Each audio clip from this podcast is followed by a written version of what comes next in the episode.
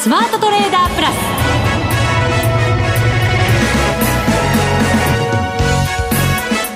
全国のリスナーの皆さんこんにちは。内田まさです。この時間はザ・スマートトレーダープラスをお送りしていきます。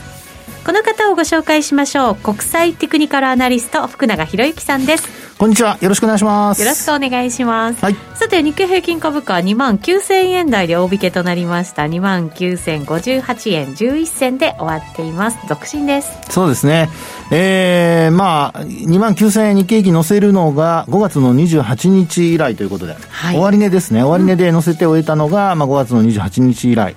それから、あとその上の高値ということになりますと、まあ大型連休明けのとこですかね、5月の10日10日、は。はいい。まあ終値で見ると2万9518円というところなんですけど、ちょっと上ですね。もうちょっとですね、まあ500円弱ですけどもね。はい。えーまあそういったところに、まあ接近してきているということで、あのーまあも、これ、戻りが続いているというにはちょっと、どうですかね。まあ、あの、28日がちょうど、これ木曜日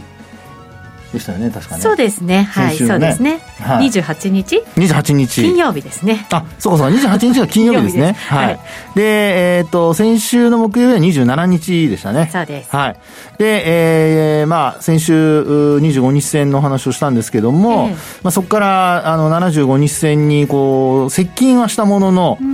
結果的に、まあ、月、まあ、そうですね、あの、金曜日から月、火、水、木、えー木と木曜日まで、えー、75日線はまだ上抜けていないというところですかね。そうですね。ちょっはいと時間かかってますけれども、ただ、そうですねまあ、大きく下落するっていう感じでも決してないですもんね。まあそうですね。ええであとあのトピックスはもうあの、すえっと1950ポイントっていうのがちょうどあのこれ4月の頭はい。えーっと4月のですねこれ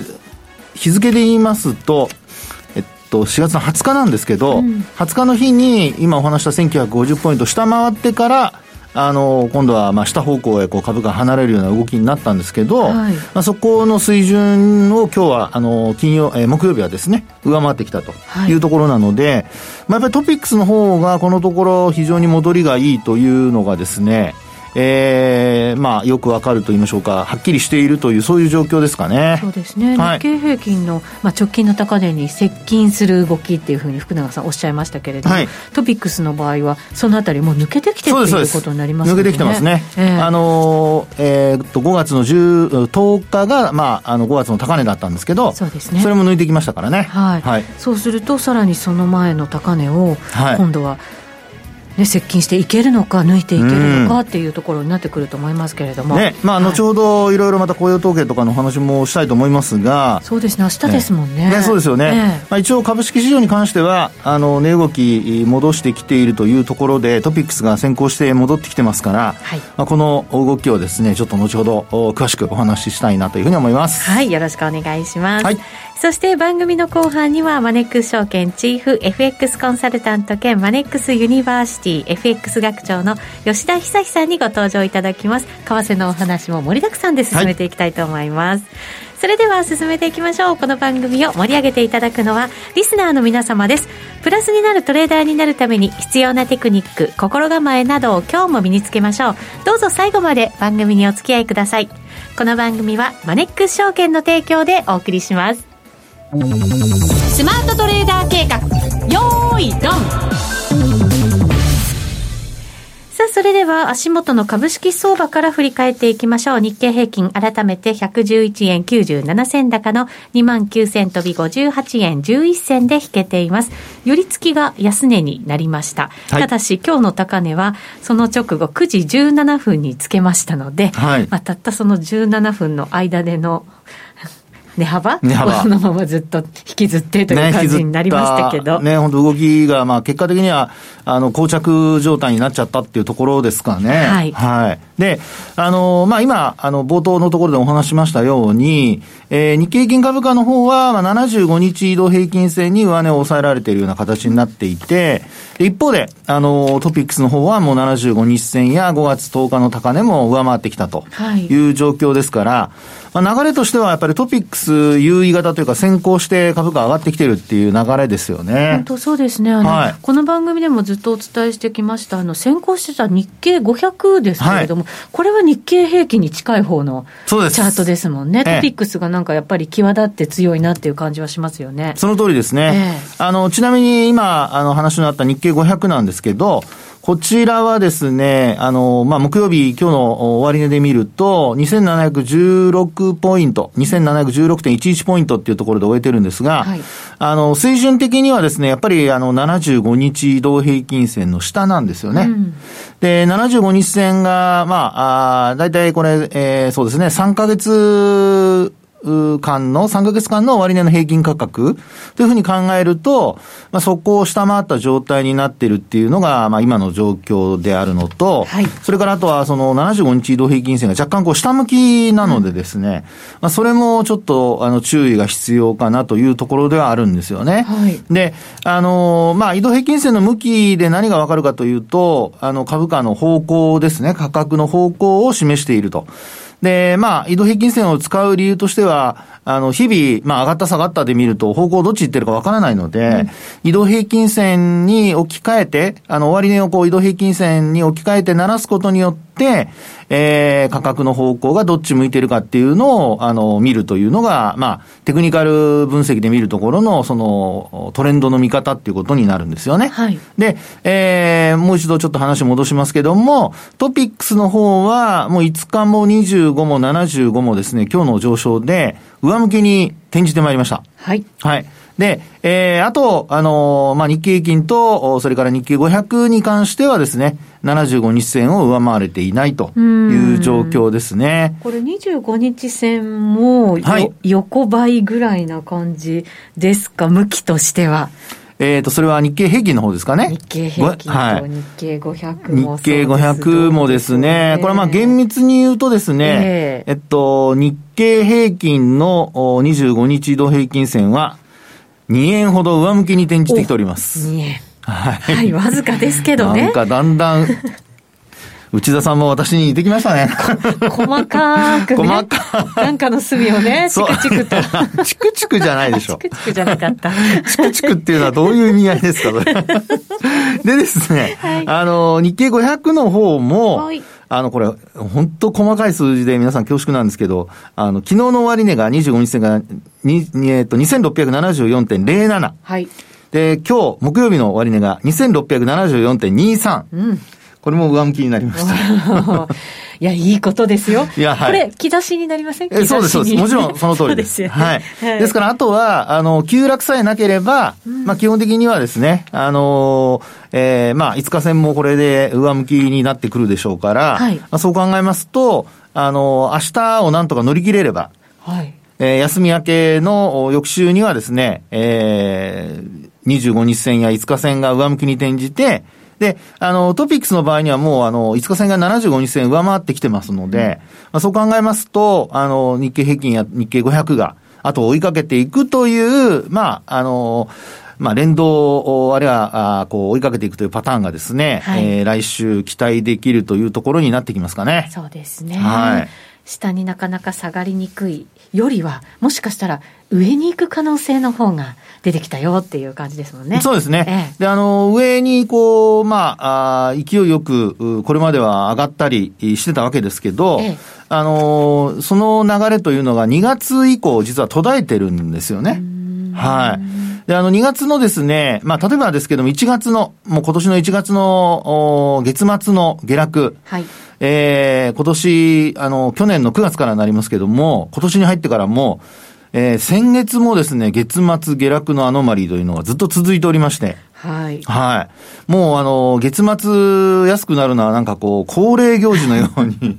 ちょっとなってきてますね。はい。で、あと今月に関しては、まあそれまではですよ、2月以降、あの、えー、そうですね、5月まで、あの、月末安くなった翌営業日は高くなるという、月初高いというのが、うん、まああったんですけど、6月の今月はですね、えー、6月1日はマイナスで終えたと。まあ、日経平均だけですけどね。ネットピックスはね、プラスで終わってましたからね。はい、ですから、流れとしてはちょっと、まあ、日経平均に関しては、あそういう意味で言うと、あの、セットで、これまでは月末下落で月初が高いというようなセットでこう考えていた人にとっては、まあ、若干ですけどね、あの、そのパターンがちょっと崩れつつあると。まあ、その辺がですね、おそらく、あの、今お話したトピックスは75日線をもうすでに回復している。一方で日経平均の方は、まあ、75日線に届かないというね、まあ、その辺の、あの、値動きにひょっとしたしたらですね、影響を与えているのではないかというのが考えられますかね。これまでと一体何が違うんでしょうね。ね。で、そこなんですけど、やっぱりあの、まあ、ちょっと気になるところで見ると、まあ、需給関係ですかね。うん、あの、いろいろとですね、あの、まあ、昨、そうですね、先月、あるいは今年に入ってから、あるいは4月以降だとか、ちょっとま、いろいろその、えー、まあ、需給っていうところで見ると、あの、気になるのは売り圧力なので、はい。その売り圧力をなんで測るかっていうことでですね、あの、まあ、東証さんが毎日発表している、あの、まあ、あ空売り比率というのがあるんですよ。はい。ね、これもあの皆さんも何度もいろんなところでお聞きになったことあると思うんですが、で、この空売り比率がですね、あの、結構、まあ、ここまでのところ、あの、まあ、高止まりしていると。うん、で、あの、空売り比率って売買代金に占める空売り注文の比率ということになるんですけど、これあの外国株、まあ東証に外国株という、まああの ETF だとか、まあそういったものありますけど、まあそういったものを全部含めて、の、あの値ということになりますね。で、そこで、えー、比率、まあ大体何パーセントぐらいが、こう、まあ、売り圧力が強い弱いの分かれ目になるのかっていうと、これね、私が最初、調べ始めた頃は、30%台だったんですよね。30%。はい。はい、でそれぐらいの30%台でも、あの、株価が下落するっていうのいうような、あるいは上値が重たくなるような傾向があったんですけど、ええ、今はですね、だいたい40%台ですね。40%が、あの、今お話したのは分岐になってまして、はい、えー、40%を超えてくると、あの、売り圧力が強まっていると。うん、で、これ意外と面白いのが、例えば昨日、うん、あの、空売り比率って、あのー、30、40%切ってたんですよ。はい。で、今日上昇じゃないですか。うん、で、その前の日は、実はあの、空売り比率は40超えてたんですね。で、昨日も、あの、日経平均は上値が重たかったという状況で、はい、ええー、まあ、結果的にですね、やっぱりあの、まあ30%から40%の間で推移しているときには、えー、40%未満ですね。未満で推移しているときには、まあ、翌営業日、意外と、あの、売り圧力が弱くなってて、株価は上がる、まあ、反発する傾向があると。一方で、えー、40%を超えて終えているような時というのは、翌日も意外と弱いことが多いんですよね。はい。なので、まあ、あの、あくまでも目安ではあるんですけど、まあ、そういったところがですね、あの、日経平均、まあ、特にあの、5月の、まあ、げえー、っと、下旬から、あの、6月に入ってからも毎日、まあそれ見てるんですけど、やっぱり40%を下回ったのは1日か2日ぐらいで。はい。まあ今日またどうなってるかなんですけどね。はい、ですから、あの、昨日のその株価の、あの、まあ上昇、というのはやっぱり昨日の、あの、終わったところでしかわからないんですけど、その日の空売り比率を見ると、うん、まあ、やっぱり、あの、株価は反発していて、空売り比率は40%を下回ってたということなんですよね。はいうん、で、あの、もう一つちょっと気になるのが、これあの、実は月間の数字も出ていてですね。はい、で、この月間の数値というのを見ると、あの、まあ、あ1ヶ月、こう、毎日の数字を1ヶ月に集約して、集計して、東証さんが出してくれてるんですよね。はい、で、それもですね、同じように、あの、比率がこう出てくるんですけど、うん、これもやっぱり見てみると40%を上回ってるか下回ってるかで、あの、結構、あの、陰線と陽線の差がはっきり出てるんですよね。はい、ですから、あのー、まあ、月間のですね、あのー、まあ、空売り比率、これあの、PDF かなんかで、あの、東証さんのホームページで空売り比率って、あの、検索して、えー、いただけると出てきますし、誰でもあの、フリーで見られるようになってますので、まあ、そういうのをちょっと見ていただいて、で、売り圧力が弱まってるなっていう、まあ、今のようなその40を下回ったような状態、うん、これが、あの、1ヶ月通して続くとですね、はい、株価はさっき内田さんの話にあったように、えー、まあ、3万、えーえー、3万円台乗せたり、あるいは、ま、その手前の29,500円前後が今まだ、あの、不死になるかとは思うんですけど、まあ、そういったところもですね、えー、意外と、簡単に超えてくると。いうようなことが考えられるのではないかということで、はい、まあ一つ今お話したような時給ですね。そうですね。これでも、上がった日に、まあ40%下回る日が多いということですから、はい、上がった日にやっぱりその空売りしてたものを買い戻すっていう動きがあるってことですよね。これね、えー、あのー、まあ、今、内田さんの話にあったように、えー、空売り、これ信用取引の残、あのー、信用取引の注文も入ってるんですよ。はい、ただ、残高があるかどうか、あの、残高とはまた別物なんですよね。ですから、あの、ね、そうなんですね。ですね。ですから、売り切ったっていう可能性もある、ありますし、株券借りて、その日売っといて、はい、で、また、あの、別の日に買い戻すってことも十分考えられるので、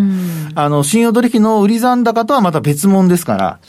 これは、あの、ちょっと割り引いて考えないと、割り引いてというか別物というふうに考えないとダメなんですね。なるほど。はい。ですからもう純粋に注文、東証一部の注文に占める空売りというふうな申告をされた注文の割合。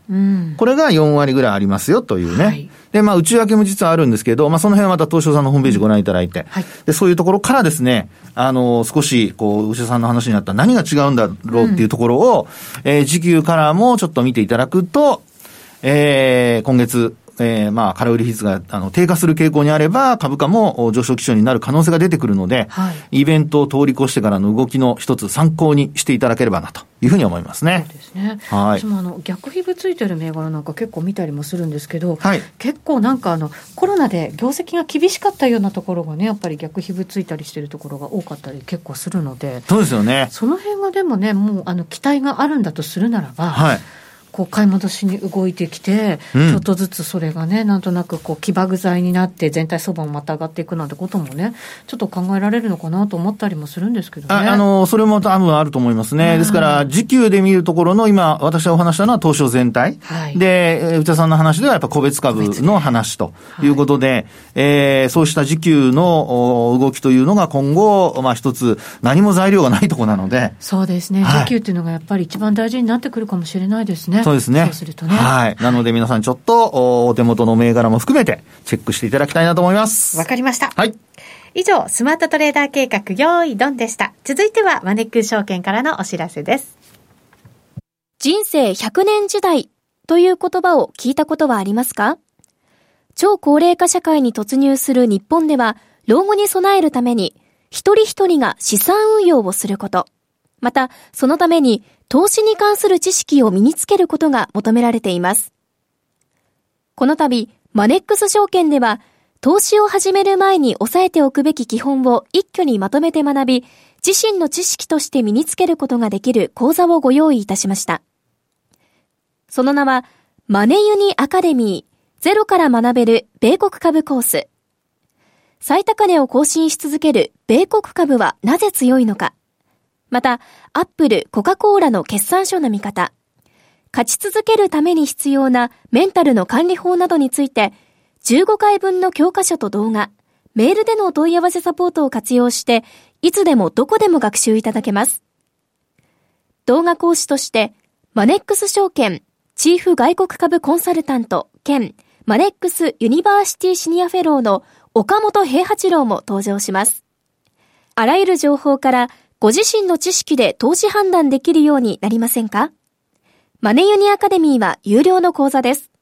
本講座を受講いただく前に、米国株の魅力や企業分析について解説する無料の体験講座をご用意しています。マネックス証券の口座をお持ちでなくてもお申し込みいただけます。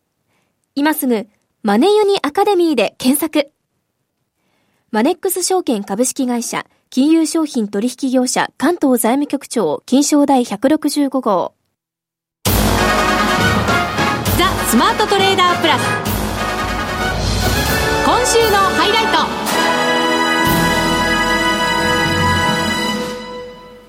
それではここからのゲストをご紹介しましょう。マネックス証券チーフ FX コンサルタント兼マネックスユニバーシティ FX 学長の吉田恒さんです。こんにちは。こんにちは。よろしくお願いします。よろしくお願いします。さて、為替中心にお話伺っていきますけれども、現在ドル円が109円78銭79銭あたりでの推移ということになっています。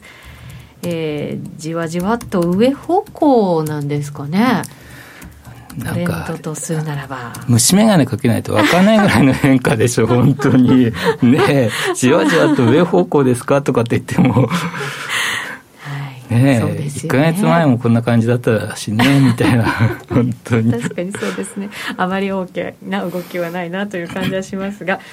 明日いよいよ雇用統計ということですから、まあ、皆さんの注目度も、ね、雇用に集まってますからそのあたり結構注目されて動きも出てくるんじゃないかなと思ったりしますがいかがですか？雇用統計ってこのところ、えー、あの為替相場的に言うと天の弱になってますよね。天の弱。はいそうですね。予想が大きくても少ない数字。予想が小さいと大きな数字が出たというなんかね ねそんな感じですけど。先月って大体覚えてます？えー、為替ですか？雇用統計。雇用統計ですか？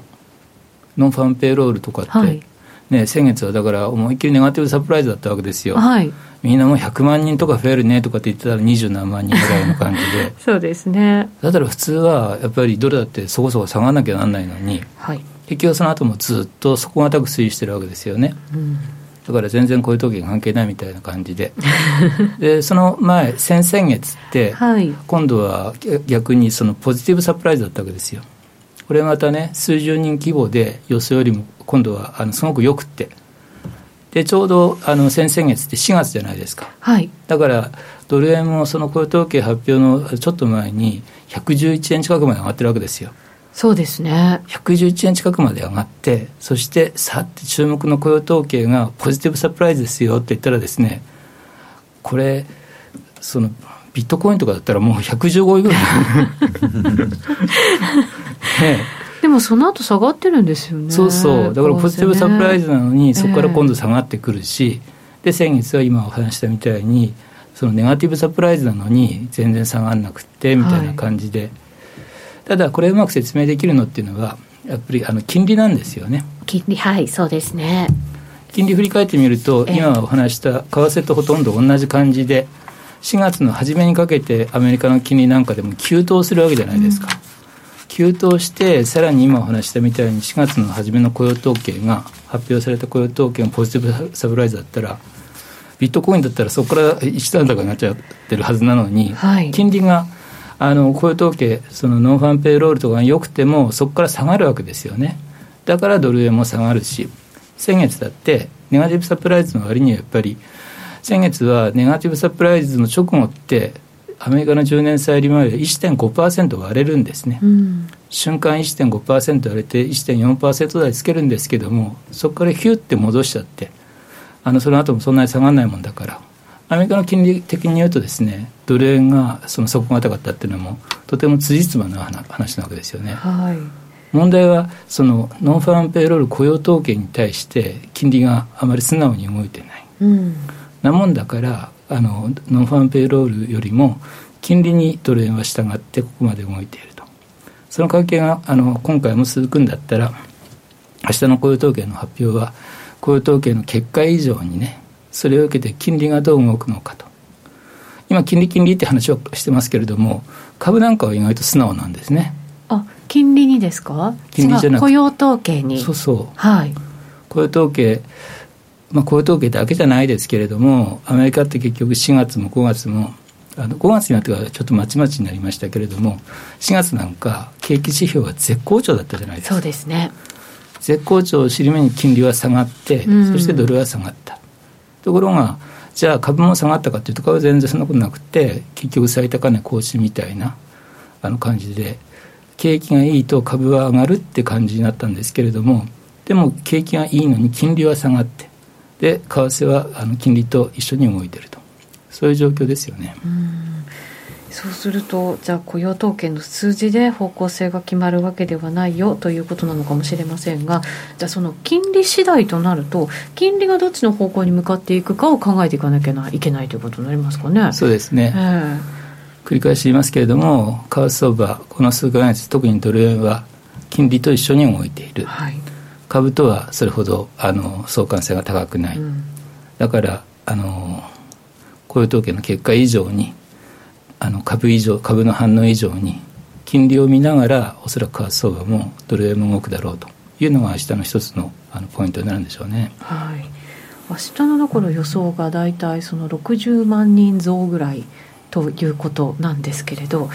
どうなんですね。これ予想を予想してもしょうがない。ですけど。確かにね。まあでもやっぱりね給付金がね上乗せの部分が支払われてる間はどうしてもやっぱりあの出られないあのそっちの方があのね、はい、見入りがいいとか。そうなんですよ、ね、あとなんかあの昨日まあちらっと見たあの海外からの話で見ると、ええ、やっぱり今ほらあのまあコロナの収束に向かってるとはいえですよ。あのワクチンが進んでいるとはいえ、お子さんを持ってらっしゃる方は、学校にあの行かせられないので、でねはい、やっぱりあの仕事に出たくても出られないっていう方が結構いらっしゃるみたいですね。そうなんですよ。だからそれがだから9月以降になってお子さんがまた学校に行き始めたぐらいに合わせて、自分も就職活動して 働き始めようっていう方々がすごい多いっていうね話もあって、政府はなんかね、仕事がについてくれたらお祝い金あげますみたいなね 感じになってるらしいですけど、それがどれぐらい効果があるかっていうことですよね。ねでも結局100万人増えるかと思って20万人しか増えなくても